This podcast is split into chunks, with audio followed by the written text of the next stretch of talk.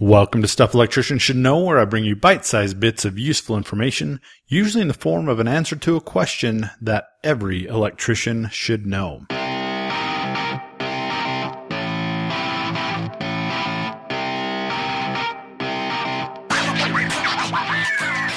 All right, guys, welcome to the show, episode 62. It's awesome, 62 and going strong. But before we get started, let's give some Instagram shout outs. Uh, the first uh, first shout out we're going to give today is at Chris Campbell, but that's actually Chris with two I's, C H R I I S Campbell. Uh, appreciate the follow. And the next one is Mark Mort 8. So at Mark Mort 8. Definitely appreciate the follow. Uh, both of these are private accounts, so I couldn't really uh, get on and see what kind of cool stuff you guys are posting, but I appreciate the love and appreciate the follows nonetheless. And uh, one more thing before uh, before we get started that I want to remind you about. Uh, just to remind you that uh, I'm getting ready to launch the beta version of a new conduit bending course, Conduit Bending 101. I've been working on it for uh, a little bit of time now, and it's going to be available sometime within the next week or so. So if you'd like to be notified when it is ready to go, then go to electricianslibrary.com forward slash 62. That's electricianslibrary.com forward slash 62. And I'll have a link in the show notes for you to, uh, to uh, put your email in, and then I will notify you when it's available. So st- stay tuned for that. All right, now that we got that out of the way, uh, let's get on with the show. So today I just wanted to touch on a few different definitions from the National Electrical Code concerning some different conductors that you're going to encounter on a pretty regular basis. In fact, probably every single day, actually. Uh, and so these conductors are the service conductors, feeders, and branch circuits. Now, before we get into these, I would love it if you go to electricianslibrary.com forward slash 62 download. That's electricianslibrary.com forward slash 62 download and download a cool little PDF that I put together for specifically for this episode. It's just a simple little diagram that, uh, that shows you the difference between these three types of conductors. And, and, uh, for those of you that are out there that are still apprentices going to school, it can be a good study reminder uh, to help you uh, reference back and and help you remember and understand what the difference is between these between these conductors. So, first, let's talk about the branch circuit. Now, let's take a look at the NEC definition first.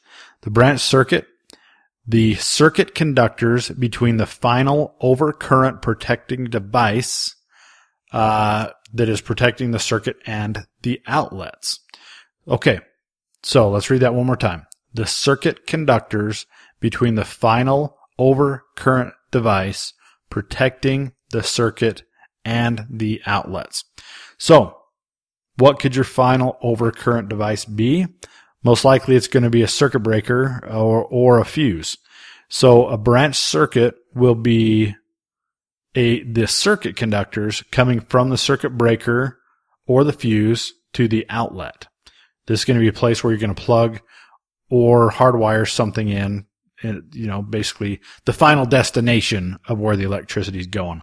There's no more breakers in between or fuses in between, uh, in between these two spots.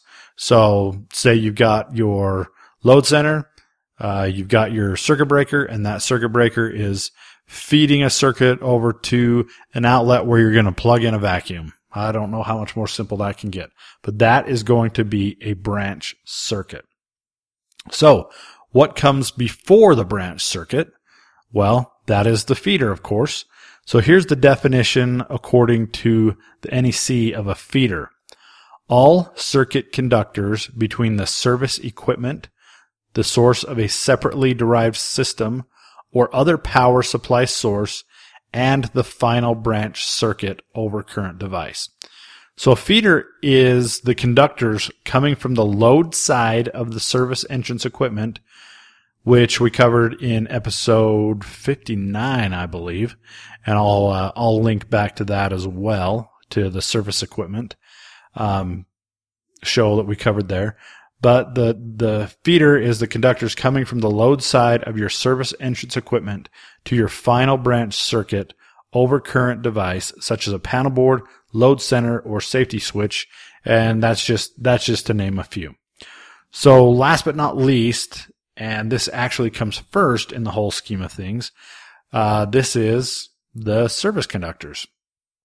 So definition from the NEC, service conductors the conductors from the service point to the service disconnecting means. Now let's uh, let's just touch on their definition of the service point real quick, which we learn is the point of connection between the facilities of the serving utility and the premises wiring. So essentially we learn that the service conductors are the conductors that will come from the load side of your meter essentially, to the line side of your service equipment disconnecting means. So your main breaker or your main safety switch that is going to be feeding your uh, panel board or load center. So basically, those are three of the conductors uh, definitions that you uh, need to be pretty familiar with. And, uh, you know, of course, you can always hit the definitions in the NEC to refresh these, or you can head over to electricianslibrary.com forward slash 62 to hit up the show notes for this episode. So thanks again for tuning in to this week's episode of Stuff Electricians Should Know. Once again, if you want to be notified when the conduit bending course is live, just go to electricianslibrary.com forward slash 62, where you're going to find a link to let me know if you want to be notified. Also, over there on electricianslibrary.com forward slash 62, you uh, if you go to 62 download, actually, you're going to be able to download the uh, the cool little PDF that we put together, um, uh, the little cheat sheet reminder study guide as to what the difference is between these three different types of conductors. So, as you finish out the week, I hope you stay safe. I hope you stay stay happy. But as always, I hope that you stay grounded.